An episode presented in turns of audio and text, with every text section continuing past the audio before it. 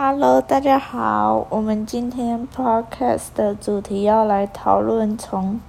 产业电子化白皮书对于国家的产业影响，以及我们经由上课讨论后，呃，产业电子化在产品生命周期管呃管理扮演角色是什么？好，首先，电子化的实施不仅可以降低营运成本。更可以帮助企业以及产业增加接单速度，加速生产以及与买主维持永久伙伴关系，同时提高了产业及企业的国际竞争力。而再来，我们会举几个产业为例。首先，我们要来讲一下农业的部分。台湾地区认的农业部门认为，电子化是这个趋势。所以，积极的将传统农业组织及交易模型建立在以网络为基础的新型经营环境上，所以逐步充实农业试验单位及改良场所、农渔民团体及县市政府农政单位，建立农业管理知识体系。这个计划的效期主要是可以提供农民农业产销交易、供应链管理、消费通路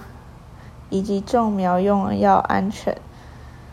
啊，第二有个好处是在消费者的应用效益，可以鼓励农民生产国产的蔬果安全认证，确保消费者食用国产蔬果安全。接着我要来讲一下商业的部分，设置电子化的方作业系统，可以强化资金移转及支付效率，所以政府希望能建立金融机构与产业间金流电子化作业系统、跨平跨行支付平台，以及建构电子支票交换机制。还有推广电子发票。接着，我想要来讲一下政府对中小企业的影响。政府想要营造中小企业应用管理知识的环境，推广宣导中小企业应用知识管理，协助中小企业汇集核心知识，创造企业价值，并培养专业知识管理人才。拓展中小企业运用知识管理等重点策略发展。接着，我们现在来讨论第二题，也就是电子产业化在产品生命周期管理所扮演的角色。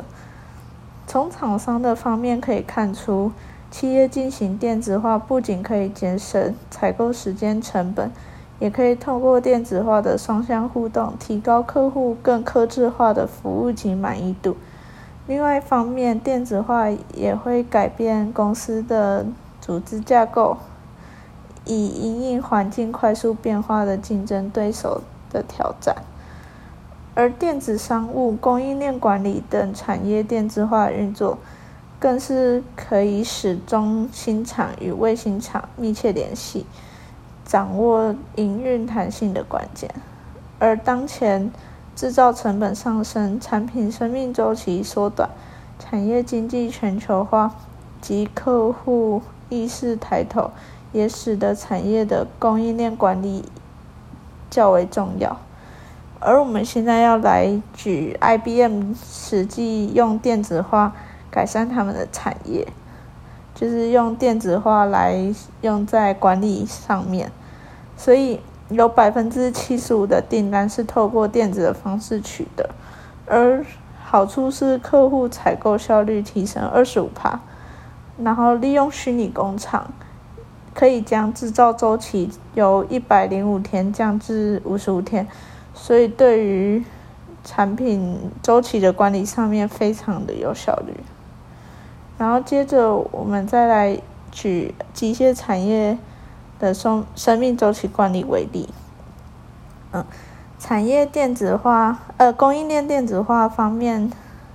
由于机械设备业容易受到景气波动影响，研发设计电子化的能力缺乏，导致竞争力下降。所以，电子化策略应从改善供应商与订单交期配合、可从协同设计、产能协同管理、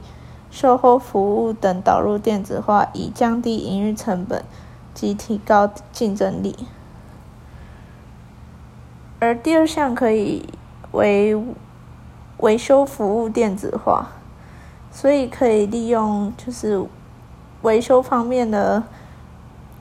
电子化，可以让产品更好管理，也让它的周期延长。这样，以上就是我今天的 podcast 内容，谢谢大家聆听。